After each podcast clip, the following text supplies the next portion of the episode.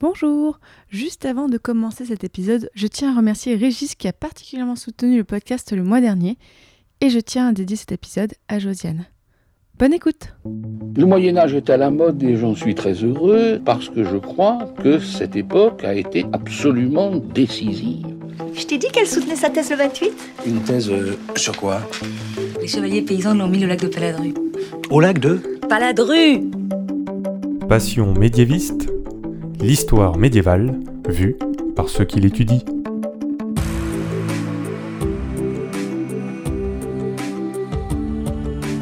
Qu'est-ce que vous savez du Moyen Âge?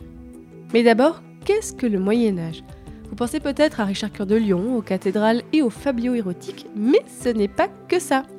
En général, on dit que le Moyen Âge est une période de 1000 ans, c'est-à-dire de l'année 500 à l'année 1500. Mais vous l'entendez dans ce podcast, il y a autant de définitions du Moyen Âge que de médiévistes. Je m'appelle Fanny Cohen-Moreau et dans ce podcast, je reçois des jeunes médiévistes, c'est-à-dire des personnes qui étudient le Moyen Âge en master ou en thèse, pour que ils et elles vous racontent leurs recherches passionnantes et que ils et elles vous donnent envie d'en savoir plus sur cette belle période. Épisode 89 Léon et les au Moyen Âge, c'est parti. Excuse-moi, mais euh, il y a des gens que, que ça intéresse? Bonjour à toutes et à tous. Alors déjà, je tiens à m'excuser, je suis un petit peu malade, donc vous voyez peut-être ma voix est un peu différente de d'habitude. J'ai un peu le nez pris, donc je m'excuse d'avance. Mais mon invité, lui, il est tout en forme, donc ça va largement compenser. Aujourd'hui dans cet épisode, alors, nous allons aller dans un espace géographique qui n'est pas encore le Serge, qui n'est que le Serre. Mais de quoi on parle? On parle en fait du Saint-Empire romain, qui sera plus tard le Saint-Empire romain germanique, c'est-à-dire à peu près l'Allemagne aujourd'hui, en gros. Et donc, dans cet espace, nous allons parler d'un sujet en particulier, les universités. Et pour en parler, j'ai le plaisir de recevoir Léon Delarue. Bonjour Léon. Bonjour Fanny. Alors Léon, je te reçois parce que tu as fait un mémoire donc de M2, de deuxième année, sur le sujet la fondation de l'université de Leipzig, 1409-1438. Tu étais sous la direction de Isabelle Iribaren et tu étais à l'université de Strasbourg. En quelque sorte, aujourd'hui, auditeur auditrice, c'est un petit peu la suite de l'épisode 55. Alors, vous avez peut-être pas écouté, je vous le conseille, hein, il est très bien. Où avec mon invité, on parlait de la philosophie à la fin du XIIIe siècle et on parlait aussi ben, du lieu d'enseignement de la philosophie, les universités. Mais aujourd'hui, nous allons parler plutôt du XVe siècle, donc un petit peu après. Donc, mais ne vous inquiétez pas, on va quand même reposer plein de bases. Alors déjà, Léon, première question un petit peu rituelle dans Passion médiéviste. Pourquoi est-ce que tu as voulu travailler sur ce sujet? Alors moi déjà, euh, l'histoire médiévale euh, et moi, c'est euh, une grande histoire d'amour depuis tout petit. Depuis que j'ai moins de 10 ans, je joue avec les Playmobil version chevalier. J'écris des histoires avec mes Playmobil, euh, chevaliers, etc. Ensuite, je suis tombé un peu plus dans l'histoire médiévale grâce à la reconstitution. J'ai commencé la reconstitution à 16 ans, donc ça fait un sacré paquet. Maintenant, j'ai 24 ans, donc ça fait euh, 8 ans que je fais de la reconstite. Et lorsque j'étais donc dans euh, le domaine de la reconstitution, on- chacun choisissait son thème, ce qu'il allait représenter. Et moi, en tant qu'étudiant, bah, j'ai décidé de m'intéresser à la vie étudiante à l'époque médiévale. Il se trouvait que dans mon association de reconstitution médiévale, on faisait du 15e siècle. Et donc, je me suis dit, ok, on va faire de l'étudiant médiéval au 15e siècle. Donc ça, c'était pour euh, le côté euh, reconstitution. Ensuite, j'ai choisi de faire un, un master un peu à passion, parce que bon, faut s'avouer que quand on fait de l'histoire médiévale, il n'y a pas énormément de postes non plus derrière. Tu en avais déjà conscience en commençant? Oui, tout à fait. J'avais déjà conscience de ça. Au, au sortir euh, de ma prépa, de ma L3, puis après de mon année de césure, je me suis dit, ok, est-ce que je fais un master plaisir ou est-ce que je fais un master chiant pour faire des sous? Et je me suis dit, Et tu n'aimes pas l'argent, c'est ça? Moi, disons que c'est pas la- la- le but principal. On va dire que si j'ai suffisamment d'argent à côté pour vivre, moi ça me va. J'ai pas besoin d'avoir énormément. euh. Et donc j'entre dans ce master euh, d'histoire médiévale à Strasbourg et je cherche un sujet qui correspond donc à ce qui me plaît, à savoir du coup les étudiants au XVe siècle. Et par ailleurs, je voudrais allier ça à quelque chose qui me tient vraiment à cœur. En fait, je suis franco-allemand et donc j'ai de la famille en Saxe. Donc c'est actuellement dans l'est de l'Allemagne, plein est, juste au-dessus de la République tchèque. Et donc, je décide de faire un mélange entre les deux. Je me dis, ok, est-ce qu'il y a une université qui a été fondée au XVe siècle en Saxe? Et là, je tombe sur Leipzig. Donc je me dis, c'est parti, c'est mon sujet. Et donc euh, c'est comme ça que j'ai commencé à bosser là-dessus. Et qu'est-ce que tu as voulu montrer dans ton mémoire dessus? Alors, donc, le mémoire, qui s'appelle en tout La fondation de l'université de Leipzig 1409-1438 dans l'histoire des universités entre continuité et rupture. C'est un titre assez long. Ah oui, c'est tout un programme, quoi, déjà. oui, tout à fait. En fait, euh, bon, on en parlera probablement plus tard, mais au début, c'était difficile. euh, je voulais faire un truc sur euh, l'université de Leipzig en général à l'époque médiévale, au moment de la fondation, mais c'était très large. Et donc, on a essayé de réduire, et en fait, on a réduit en comparant aux autres universités et donc en l'insérant dans l'histoire des universités. Donc, le but de ce mémoire, c'est de situer l'université de Leipzig dans l'histoire des universités, de voir qu'est-ce qu'elle a repris comme tradition et où est-ce qu'elle a innové. Et donc, on s'est dit qu'on allait comparer cette université de Leipzig avec les autres universités médiévales. Donc, comment elle s'insère dans la tradition universitaire, c'est-à-dire est-ce qu'elle innove ou est-ce qu'elle est, en rupture Est-ce qu'elle continue, elle perpétue certaines traditions On va en parler effectivement un peu plus en détail tout à l'heure. Alors déjà, petite chose pour euh, contextualiser, on aime bien dans Passion médiéviste poser le décor, c'est important. En plus, le Saint-Empire romain, futur germanique, on connaît pas trop. Mais explique-nous, sur quelle période historique est-ce que tu as travaillé et sur quel espace géographique Alors, la période sur laquelle j'ai travaillé, c'est celle donc du début du XVe siècle, de 1409 à 1438. Donc c'est une période qui est marquée en fait comme tout l'Occident chrétien. Ça, on l'avait vu dans d'autres épisodes globalement qui parlent du début du XVe siècle par le grand schisme. Donc le grand schisme ecclésial, c'est 1378-1417. On a deux papes, un à Avignon, un à Rome. C'est quand ils se battent un petit peu pour savoir qui est le pape le plus légitime. Et c'est le bazar, clairement. C'est même ça, et c'est même ça un peu plus parce qu'en 1409, il y en a même trois. Quoi? Il y en a trois, et pendant cinq ans. Donc, par la suite, sur ma période, en fait, 1409-1438, le grand schisme prend fin en 1417, au concile de Constance, qui va de 1414 à 1418. Ils ont fait un concile pendant 4 ans? Oui, Ah et ouais. encore, il est court celui-là. Ah bon? Ok. Ma période d'études se finit par le concile de Bâle, qui commence environ en 1431 et qui termine en 1445. Hein? Mais ça n'a aucun sens Ils sont vraiment très lents pour prendre des décisions dans ces conciles. Ben, en fait, les conciles, il y a énormément d'évêques et euh, de gens d'église qui vont, qui viennent, etc.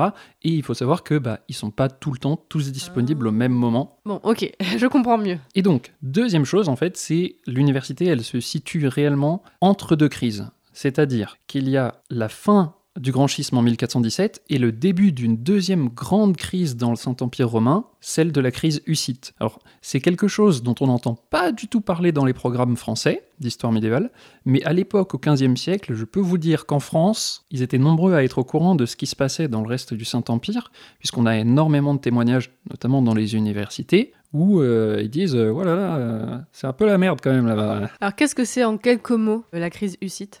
Donc la crise hussite tient son nom de Jean Hus ou Jan Hus, qui est un théologien de Prague qui est mort sur le bûcher au même concile de Constance en 1415. Ah Et en fait, c'était vraiment le truc à ne pas faire. C'est-à-dire qu'en fait, si le concile de Constance clôt une crise, il en ouvre une autre. Et il a été brûlé parce que? Il était considéré comme hérétique. Wow, en détail. Un détail qui mène à 15 ans de guerre civile et d'incursion hussite dans le Saint-Empire jusqu'en Bavière, de ravages, de pillages et de cinq croisades. D'accord, ok, donc effectivement, bah, si jamais quelqu'un travaille là-dessus, bah, contactez-moi, ce serait intéressant d'en parler, je pense, euh, d'un jour dans Passion médiéviste.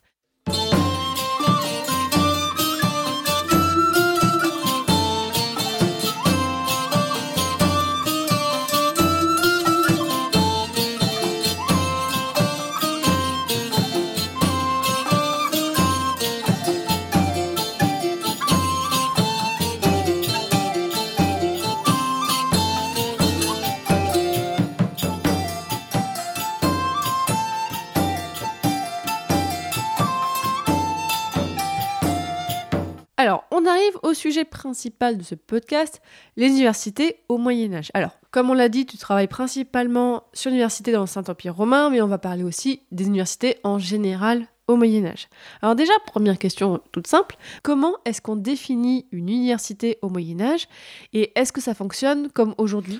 Alors, une université médiévale, d'abord, alors au début, donc ça ne ressemble pas tout à fait à une université aujourd'hui. Il y a beaucoup de points communs et il y a beaucoup de différences. Université, à l'origine, c'est Universitas Magistrorum et Scholarium. À tes souhaits. Tout à fait. et donc, en fait, ça veut dire association des maîtres et des élèves. Universitas, en fait, c'est la traduction de corporation. Donc, L'université, à l'origine, c'est une corporation, c'est euh, une association des différents maîtres et élèves. Ça veut dire qu'il n'y a pas de locaux, il n'y a pas... Ils n'ont pas de cafette. Ils n'ont pas de cafette, ils louent les lieux où ils vont faire cours. Donc ça désigne plus les gens que le lieu en fait. Tout à fait. Ça désigne des gens et même parfois une personnalité juridique. Alors maintenant, comment fonctionne une université à l'époque médiévale? Il y a pas mal d'organes, un peu comme aujourd'hui où on a la scolarité, euh, le rectorat, les facultés, etc. À l'époque médiévale, on peut distinguer quatre grands organes. On a d'abord l'université, donc ça c'est l'organisme qui chapeaute tous les autres, donc où on va trouver le recteur qui est à la tête de l'université. Ensuite, on a les facultés. Alors, à l'époque médiévale, il y en a quatre, généralement. hein. Il y a donc la faculté des arts, la faculté de théologie, la faculté de médecine et la faculté de droit. Elles sont toutes dirigées par un doyen. Ensuite, troisième élément, on a les nations. Donc ça, c'est quelque chose qui a disparu aujourd'hui. Les nations. Tout à fait. C'est un terme qui peut nous paraître anachronique, mais en fait pas du tout. C'est un terme euh, latin, en fait, qui n'est pas euh, associé à, euh, au terme de nationalité, nationalisme, etc. Cela dit, c'est un rapport avec l'espace géographique. En fait, une nation, il y a- il y a quatre nations généralement par université, même si parfois on peut monter à plus de 12 nations. En gros, les étudiants, ou plutôt les, membres de la corporation, puisque ce ne sont pas tous des étudiants, ce sont aussi des maîtres, etc., se regroupent par euh, institutions qui regroupent des entités géographiques. C'est-à-dire que par exemple, à Paris, on a quatre nations, la nation de France, la nation de Picardie, la nation de Normandie et la nation anglaise. En gros, c'est un peu comme si c'est des associations locales? Pas vraiment. euh, En fait, c'est plutôt des organismes administratifs qui permettent d'être plus effectifs, plus efficaces au niveau de l'administration, parce qu'en fait, ils parlent tous la même langue. C'est un peu Erasmus avant ou rien à voir Hum. Oui, en quelque sorte, on peut dire ça. Donc ça, c'est les nations, c'est important. Ensuite, on a un quatrième et dernier euh, organe de la vie étudiante à l'époque médiévale, ce sont les collèges. Les collèges, c'est un peu comme les internats actuellement. Donc on a, à la fin de l'époque médiévale, trois types de collèges. Les collèges franco-anglais, en gros, ce sont des collèges qui accueillent des étudiants. Ensuite, on a les collèges de maîtres, donc ça, tout simplement, ils accueillent les maîtres seulement. Et ensuite, on a les collèges religieux, donc qui sont reliés à un ordre religieux. Et donc, rattachés à ces collèges, on a les bourses. Parce que oui, à l'époque médiévale, dès le XIIIe siècle, on a déjà des étudiants boursiers. Ah, ça date d'il y a très longtemps alors. Oui, tout à fait. En fait, une bourse, il y a un glissement euh, sémantique qui se fait sur ce mot, c'est-à-dire que au début, bourse désigne le montant alloué à un étudiant pour pouvoir subvenir à ses besoins pendant ses études. Ensuite, ça glisse vers seulement la partie logement et nourriture pour finalement seulement désigner le bâtiment dans lequel résident les étudiants qui ont droit de rentrer dans ces bourses. Ok, effectivement, c'est à la fois semblable à aujourd'hui, mais à la fois assez différent. Alors, qu'est-ce qu'on étudie à l'université? Alors, tu as commencé à le dire. Donc, on a les arts, la médecine, le droit et la théologie, c'est ça? Tout à fait. Je propose de commencer par euh, les arts libéraux. Donc la faculté des arts libéraux, en fait, c'est ce qu'on appelle une faculté propédeutique. Pardon Alors c'est un terme que j'ai appris il y a deux ans. En gros, ça veut dire que c'est la faculté qui mène aux trois autres facultés. Ah, on commence par les arts libéraux pour ensuite faire le reste, c'est ça? Exactement. C'est comme si c'était la licence pour après un master. C'est un peu ça. C'est-à-dire qu'on ne peut pas aller dans les autres facultés sans être passé par celle-ci. Donc c'est logiquement là où il y a le plus de monde et c'est là où il y a le plus de sources. Donc les arts libéraux, ce sont les sept arts libéraux qui ont été évoqués donc dans le podcast 55, je pense. Oui, sur la philosophie, on en a parlé effectivement. Donc le trivium et le quadrivium. Le trivium, c'est grammaire, rhétorique et logique. Et le quadrivium, c'est musique, géométrie, astronomie et arithmétique. Oui, c'est vraiment des programmes assez chargés. En gros, euh, les arts libéraux, ça prend à peu près 5 ans dans la faculté euh, des arts libéraux. Ensuite, on a la faculté de théologie. Alors la faculté de, théologie, c'est considéré comme la voie magistrale, celle que les plus grands euh, universitaires doivent entreprendre. Donc c'est étudier les textes sacrés, les textes religieux. Donc les théologiens, ce sont ceux qui vont participer à l'élaboration du savoir, c'est ceux qui vont découvrir euh, la vérité dans le corpus biblique, travailler au salut de la chrétienté. C'est-à-dire qu'il y a une véritable utilité au savoir des théologiens. C'est pas euh, des gens qui, des intellectuels qui vont euh, simplement réfléchir, euh, faire ce qu'on appelle dans le jargon de la masturbation cérébrale. Peut-être un peu aussi parce que. Oui, légèrement quand même, parce que c'est très immatériel ce qu'ils font quand même. Ah, tout à fait, mais Ils- Ils réfléchissent et en soi, ça change pas grand-chose à la vie des gens. ben, dans une société où tout le monde croit en Dieu, Oui, certes. ça change. Oui, et puis, enfin, je veux pas être anticlérical, mais c'est vrai que là, sur un point de vue euh, du 21e siècle, on voit pas trop l'utilité que ça a. En fait, ça a une énorme utilité dans la société, c'est-à-dire que la société, c'est une société extrêmement euh, chrétienne, religieuse. Tout le monde croit en Dieu et tout le monde croit au salut, à l'Apocalypse, etc. Et les théologiens, ce sont ceux qui vont écrire la doctrine qui, une fois validée par le pape, devient le dogme. Ah oui, quand même. Donc ça veut dire que ce que la plupart des chrétiens vont appliquer à l'Église peut venir en réalité d'une élaboration du savoir dans les salles des universités. Donc ça veut dire que ce dogme évolue au fil du Moyen Âge. Tout à fait. En fait, on considère le corpus biblique comme quelque chose qui évolue constamment. En fait, le corpus biblique, c'est quelque chose de très obscur que peu de gens sont formés à déconstruire, à comprendre. Et c'est pour ça que les universités et surtout la théologie existent. D'accord. Bon, alors ça, c'était pour la théologie. Et là, il nous reste encore la médecine et le droit. Alors, la médecine, ça donne des médecins de cours, ça donne des apothicaires, des médecins en ville, et puis bien sûr des médecins universitaires. D'ailleurs, je renvoie à l'épisode que j'ai fait dans la série sur les sciences au Moyen Âge. On avait fait un épisode spécial pour parler des avancées en termes de médecine au Moyen Âge. Je vous mettrai le lien en description sur mon site. Concernant le droit, ça donne des juristes en droit civil et en droit canonique. Les juristes, en fait, c'est très utile. Oui, les juristes, je comprends bien pourquoi ils sont utiles par contre. En fait, les juristes, c'est très important parce que ce sont eux qui vont aller sur le terrain. C'est eux qui sont partout, c'est eux dont on a besoin pour administrer et pour faire appliquer la loi, pour euh, faire euh, respecter euh, le dogme. et puis, en fait, le juriste, il parle à toutes les couches de la société. C'est-à-dire que le paysan du coin, il a besoin d'un conseil juridique, il faut aller voir tel juge, il faut aller voir en ville, voir tel juriste. Et pareillement, le pape, il a besoin de juristes à sa cour, etc. Donc toutes les couches de la société, on trouve des juristes. Et alors justement, en parlant de couches de société, qui est-ce qui étudie dans ces universités? Est-ce qu'on a que des nobles? Est-ce qu'on a que des personnes très riches Ou non? Alors en fait, les universités sont ouvertes à ceux qui savent lire et écrire. Et en fait, on l'a vu dans ton épisode sur les clichés, il y a beaucoup plus de gens qui savent lire et écrire que ce qu'on pense. Même si, bien sûr, c'est à relativiser. Il faut savoir qu'à l'époque médiévale, en fait, bien plus que ce qu'on pense, les écoles primaires se développent très vite. Par exemple, c'est un exemple assez connu qu'on utilise souvent, en 1380 à Paris, il est interdit de construire une école à plus de 20 portes l'une de l'autre. Plus de 20 portes, ça veut dire quoi? Ça veut dire 20 foyers, 20 maisons. Donc ça veut dire qu'il y en avait quand même pas mal et qu'on voulait pas qu'elles soient trop collées les unes aux autres. Tout à fait.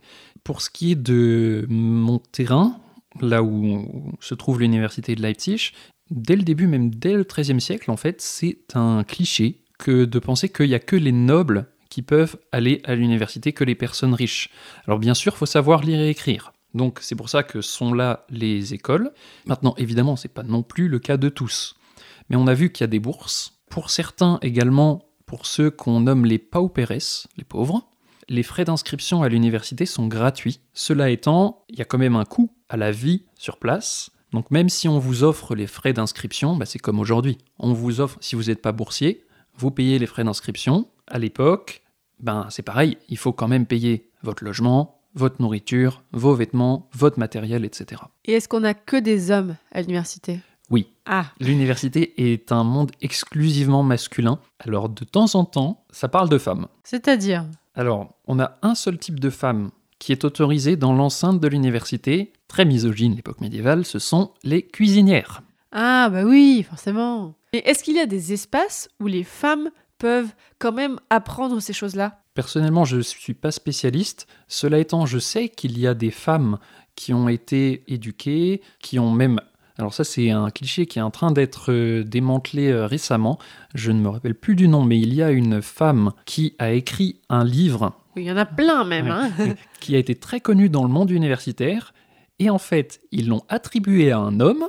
Et lorsqu'ils ont découvert que c'était une femme, eh ben c'était le caca. Ah oui, bien sûr. Mais j'imagine peut-être que dans les établissements religieux, les femmes pouvaient apprendre? Oui, tout à fait. C'est dit, je suis pas spécialiste encore, mais par contre, je sais que dans certaines écoles, ils précisent que ces écoles sont exclusivement pour les garçons. Donc là, là, en tant qu'historien, tu dis que s'ils précisent, c'est qu'il y a bien une raison. Voilà, on peut extrapoler maintenant, peut-être. Justement, une des sources qui nous permet d'être certain qu'il y a énormément de gens à l'université de différents rangs sociaux, on a bien sûr, bon, le fait qu'il y ait des paupérès, des gens qui payent pas tous les frais d'inscription, des gens qui payent tous les frais d'inscription, mais surtout, et ça, c'est pas le cas à Paris, malheureusement. À Paris, en fait, on n'a pas de livre des matricules, ce qui est très énervant. On n'a pas de livre des inscrits. Alors qu'à Leipzig, on en a. Mais dans la plupart des universités, on en a. Et en fait, à Leipzig, ce qui est intéressant, et c'est pas le cas dans tous les matricules, même si c'est dans le cas aussi dans d'autres, c'est qu'ils mettent les métiers des gens. Et donc, lorsque j'ai étudié le livre des matricules, j'ai pu dégoter des lainiers C'est-à-dire des gens qui travaillent la laine? tout à fait. On a aussi des maçons, des bouchers, des apothicaires, des juges, des artisans du cuir, des hauts ecclésiastiques, des tailleurs, des charpentiers, la petite noblesse, les barons. On a tout ce monde-là qui se retrouve à l'université. Oui, d'ailleurs, j'aime bien que tu me dises ça. Est-ce que c'est un emploi du temps à temps plein d'étudier à l'université ou c'est juste quelques heures par-ci, quelques heures par-là? C'est compliqué parce que... Dis-moi pas que c'est un problème de source. Euh, non, Ah En fait, c'est un problème d'université. C'est-à-dire que chaque université a des programmes différents, même si on est sur une base à peu près commune. hein. En fait, toutes les universités ont leur propre spécificité. En plus, c'est difficile de donner par exemple une durée d'études parce que on n'a pas, comme actuellement, un parcours. où On dit, ok, une licence, c'est en trois ans. À l'époque médiévale, le candidat passe l'épreuve finale quand il est prêt. Donc ça peut prendre deux ans ou cinq ans. Sauf la partie sur les arts libéraux où là, tu nous as dit que c'était 5 ans. C'est à peu près 5 ans. En général, ils mettent à peu près 5 ans. Il faut savoir quand même que la plupart des étudiants ne vont pas au bout du premier grade, c'est-à-dire au bout du grade de bachelier. Ah Qu'on obtient après avoir fait du coup les études de théologie, médecine ou droit? Plus compliqué. Alors en fait, il y a dans chaque faculté, on a le grade de bachelier et le grade de maître pour faire très gros. Et donc quand on est par exemple maître des arts, maître de la faculté des arts, et qu'on est aussi bachelier dans la faculté de théologie, on peut être les deux. Donc là, c'est double cursus euh, où euh, on a fait l'un après l'autre? On a fait l'un après l'autre. On a fait d'abord la faculté des arts avant de pouvoir atteindre la faculté de théologie, et donc on est maître des arts plus bachelier de théologie. Donc, on a beaucoup de gens qui arrêtent les études avant même d'être bachelier. En fait, quand on observe le nombre d'inscrits et le nombre de passages dans les livres des promotions, dans les livres des facultés, on a euh, des centaines d'inscrits et, allez, euh, une 100, 200 euh, personnes qui sont promues. Donc en fait, c'est pas la même chose. C'est-à-dire que aujourd'hui, vous allez à l'université, c'est pas forcément euh, quelque chose qui vous garantit un emploi, mais à l'époque médiévale, ça l'est, on va dire, un peu plus. Même si on va pas jusqu'au bout? Tout à fait. Le fait d'être passé par l'université, ça vous donne des connaissances, ça vous donne du prestige et ça vous donne une reconnaissance. Et un réseau aussi, j'imagine. Et tout à fait, et un réseau.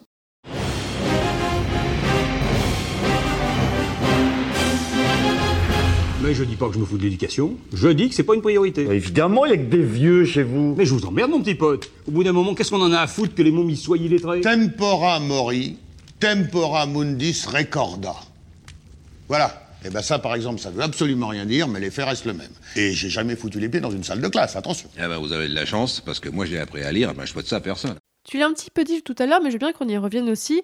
Quand et où sont fondées les premières universités au Moyen Âge? Alors les premières universités, c'est à la fin du XIIe, au début du XIIIe siècle. On a les trois premières universités, qui sont des universités de référence. La première université, c'est celle de Bologne, en Italie. C'est une euh, université qui est très reconnue pour sa faculté de droit et qui est fondée à la fin des années 1150. Ensuite, on a la faculté d'Oxford, qui est fondée à la fin des années 1160. Et la troisième université la plus connue, c'est bien sûr celle de Paris, qui est fondée en 1200, ou en 1215. Et alors j'ai peut-être une question un peu bizarre, mais pourquoi est-ce qu'elles sont fondées à ce moment-là? Est-ce qu'elles répondent à un besoin? Est-ce qu'elles répondent à une demande particulière? Alors pourquoi les universités médiévales? D'abord, c'est ce que je disais tout à l'heure, on forme des administrateurs. Et en fait, au XIIIe siècle, notamment sous la politique de Louis IX. Ah oui, ça me dit quelque chose, ce roi, vaguement, oui. Voilà, Louis IX et avant lui, Philippe Auguste, on a une véritable politique d'administration. On va essayer de territorialiser. Et donc, euh, on a une politique d'administration du territoire où on va avoir besoin d'énormément d'administrateurs. Donc ça, c'est une des raisons principales de fondation des universités, même après au XVe siècle. Ensuite, bien sûr, c'est un rayonnement intellectuel, culturel et économique, parce qu'il faut savoir que l'université, c'est une énorme ressource économique. Prenez la ville de Paris, à l'époque médiévale, en fait, toute la rive gauche, donc celle qui est au sud, donc l'actuel quartier latin, c'est le quartier de l'université. Et donc lorsque en 1229, à Paris, on a la première grève étudiante. Mmh. Et oui, les étudiants grévistes, c'est les premiers. Oui, c'était le blog Actuel Moyen-Âge qui avait fait un article là-dessus, il me semble. Tout à fait. Et donc, lorsqu'ils partent, en fait, une grève à l'époque médiévale, ce n'est pas on manifeste dans la rue, c'est on se casse. On se lève et on se casse, c'est ça? Exactement, parce qu'en fait, l'université, ça représente une énorme pression économique. Imaginez aujourd'hui si à Paris, on retirait tous les bénéfices économiques de son quartier latin. Et même si on enlevait tous les étudiants qui sont à Paris, bah déjà les gens qui louent des appartements de 9 mètres carrés à 900 euros seraient bien tristes malheureusement. Mais voilà, effectivement, on imagine l'impact économique. Voilà, et ensuite, le dernier argument que moi j'aurais pour euh, dire pourquoi les universités, c'est un argument politique. C'est-à-dire que l'université, elle a un poids, ses membres sont influents dans l'Église, par exemple, ils sont toujours là lors des conciles, les fameux conciles. Il est aussi toujours bon de les avoir en fait de son côté. C'est pour ça que lorsqu'on fonde une université, on est son mécène, donc on a intérêt à en fonder parfois pour en avoir de son côté. Et il y a aussi le fait, dès le XIIIe siècle, en fait, surtout ça se voit à l'université de Paris, on a le roi qui va donner des privilèges à l'université pour dire venez de mon côté. Et puis de l'autre côté, vous avez le pape qui va donner des privilèges à l'université. Et donc finalement, les universitaires, ils sont là au milieu, puis ils sont bien cocons, tout cosy. Ils se disent Ah, tiens, on grappille un petit peu de ce côté, on grappille un petit peu de l'autre. Et finalement, en fait, ça permet aussi à l'université de choisir son camp quand elle veut et de retourner sa veste. Donc vraiment, les universités au Moyen Âge sont des entités actives, ce ne sont pas juste des lieux d'études passifs. Tout à fait. Surtout, en fait, c'est surtout Et c'est ça qui fait aussi son attrait, aussi bien pour l'époque, mais pour les historiens aujourd'hui. C'est-à-dire qu'on a pléthore d'études sur l'université de Paris, mais on en a beaucoup moins sur les autres universités. Moi, ça m'émeut toujours d'imaginer qu'en fait, dans le quartier latin, Déjà, au Moyen-Âge, il y avait des étudiants, là où encore aujourd'hui. Enfin, moi, je trouve ça une belle continuité historique. Alors, tiens, justement, donc toi, Léon, tu étudies plutôt le Saint-Empire romain. Alors, raconte-nous, est-ce que les universités ont des spécificités dans cet espace par rapport notamment à la France? Il y en a certaines. Faut dire que c'est grosso modo quand même le même fonctionnement. On a les facultés, l'université avec le recteur, le doyen, etc. Cela étant, les universités du Saint-Empire, elles sont plus tardives, déjà. Elles commencent, la première, c'est celle de Prague en 1348. Cela étant, il y a donc des différences. Elles sont toutes plus ou moins inspirées du modèle de Prague, qui lui-même a emprunté beaucoup à Paris et puis à Bologne. Donc on retrouve à Prague par exemple le système des nations, mais en fait dans la plupart des universités du Saint-Empire, on abandonne le système des nations. Donc ça c'est une première spécificité. Une deuxième, c'est un corps professoral stable, les premiers fonctionnaires.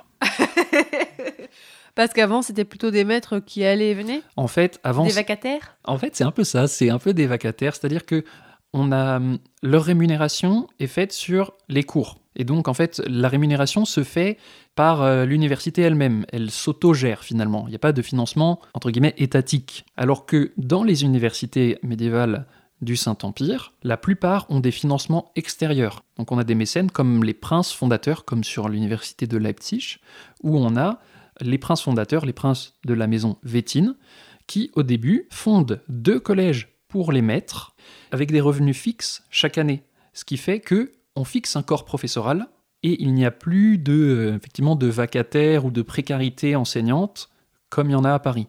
Et une troisième, c'est qu'il y a plus de paupérès. On a plus de pauvres dans les, les universités de la fin de l'époque médiévale, donc dans celle du Saint-Empire. En fait, on pense qu'il y a plusieurs justifications possibles. Soit c'est parce que l'écriture et la lecture se sont démocratisées petit à petit, et donc il y a de plus en plus d'écoles. Soit aussi parce que l'université s'est développée, c'est-à-dire qu'elle s'est améliorée dans son système d'accueil.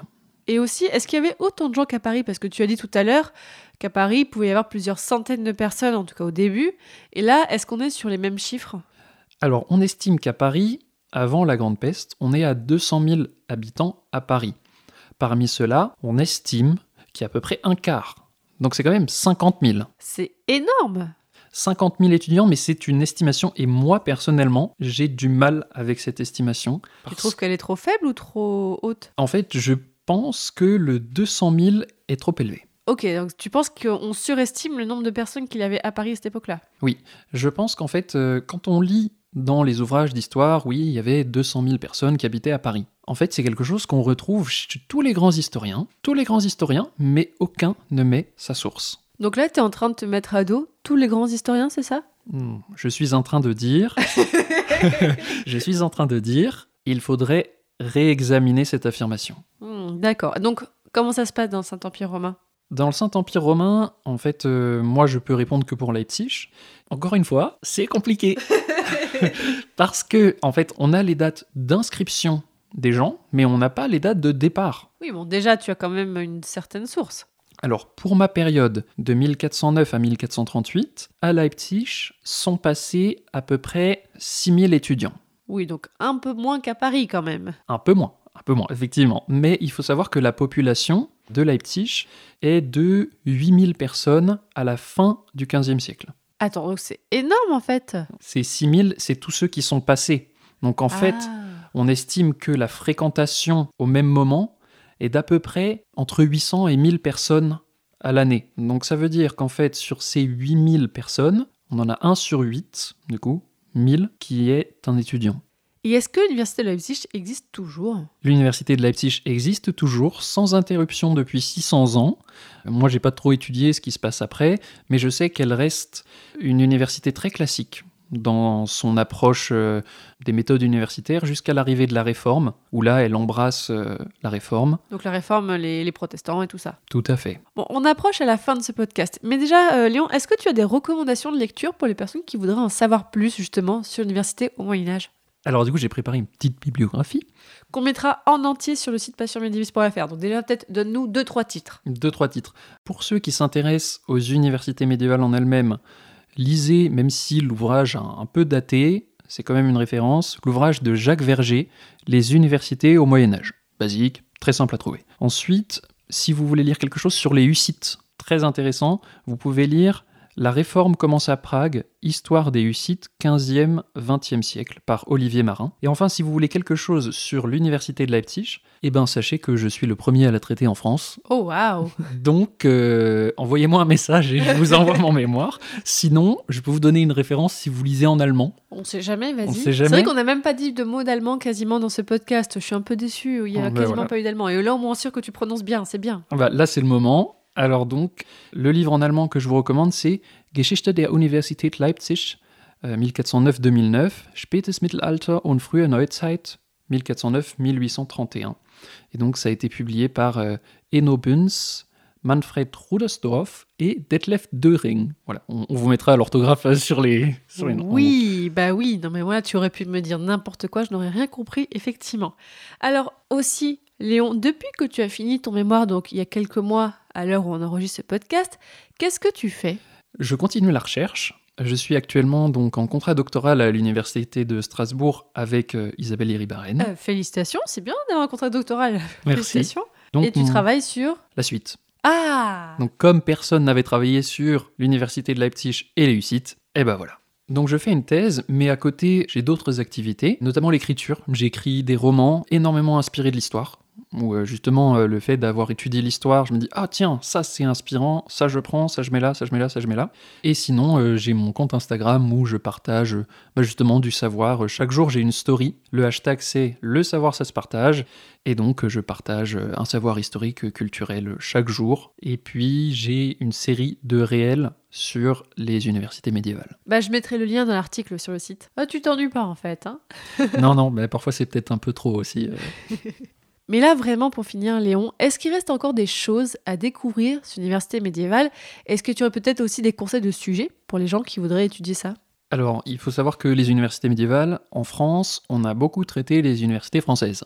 Et surtout Paris. Et donc en fait, je suis persuadé qu'il reste quantité de sujets sur les petites universités de la fin de l'époque médiévale. On a les universités de Dole, Poitiers, Nantes, Caen, Cahors même, Grenoble, etc. Il y a plein de petites universités où il y a certainement des études qui ont été faites, mais qui mériteraient d'être mises à jour. Et aussi, eh ben, on a fait euh, les universités en France, mais maintenant c'est le moment de rapporter le savoir européen en France. Et c'est ça aussi que j'ai un peu voulu faire, c'est rapporter le savoir allemand, parce que l'université de Leipzig en Allemagne, il y a plein de gens qui ont fait ça, même s'ils n'ont pas fait mon sujet spécifique. Pour des sujets à peu près précis, bah, il me semble que l'université de Rostock n'a pas été euh, étudiée en France, ça j'en suis certain. L'université de Rostock, c'est celle qui vient juste après l'université de Leipzig. Elle est fondée en 1419 et elle emprunte beaucoup à Leipzig. Donc voilà, ce serait l'occasion de travailler ensemble. Ou alors, vous pouvez tout à fait travailler aussi sur l'université de Leipzig. Moi, j'ai plein de sujets dont je dis dans le mémoire,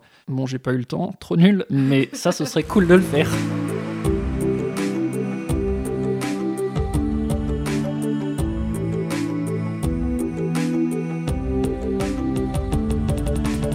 Désormais, chers auditeurs et auditrices, vous en savez beaucoup plus sur les universités au Moyen Âge.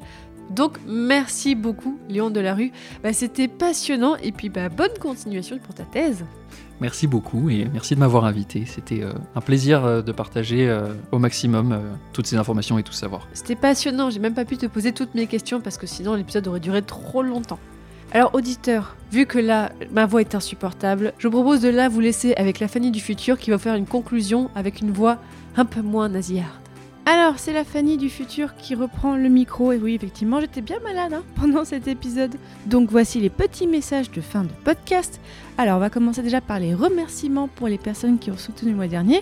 Déjà, en plus de Régis dont j'ai parlé au début, je tiens à remercier donc les personnes qui ont soutenu. Alors donc, pour vous dire, oui, déjà, euh, Passion médiéviste, c'est un podcast indépendant. Je travaille totalement en indépendance dessus. J'ai pas de, pas de médias, j'ai pas de, de studio qui me soutient derrière. Donc c'est vraiment grâce à vos dons que je peux y consacrer de plus en plus de temps. Maintenant, c'est mon travail à mi-temps grâce à vous. Donc je tiens à remercier déjà David, Salomé, Laurent, Grégory, Hugo, Zoé, Marion, Norbert, Bernard, Jennifer, Franck, Nelly, Claire et Gratien. Ces personnes m'ont fait des dons. Si vous voulez en faire vous aussi, je vous explique comment faire sur mon site passionmédiéviste.fr slash soutenir. À partir de 1 euro par mois, ça m'aidera déjà beaucoup. Et si c'est pas possible pour vous, déjà vous pouvez vraiment m'aider en parlant du podcast autour de vous. Vraiment, le bouche à oreille, ça marche beaucoup. N'hésitez pas à recommander le podcast, comme ça plein de gens écouteront Passion médiéviste. Et si le sujet du jour vous a intéressé, alors je vous rappelle qu'effectivement j'avais fait l'épisode 55 sur la philosophie au Moyen Âge qui est en lien. On a aussi l'épisode sur les livres au Moyen Âge dans la série sur les sciences. En tout cas, il y a plein d'épisodes qui sont en lien, je vous mettrai la liste sur mon site. Et ben n'hésitez pas, profitez-en tant que vous êtes sur le site pour aller voir mes autres podcasts, mes autres épisodes, il y a plein de choses. Et dans le prochain épisode de Passion médiéviste, dans l'épisode 90, on va changer totalement de sujet. Vraiment, on va même changer totalement d'espace géographique. On va partir bien à l'est et on va parler d'une certaine famille à Byzance qui s'appelait les Comnènes. Salut, à bientôt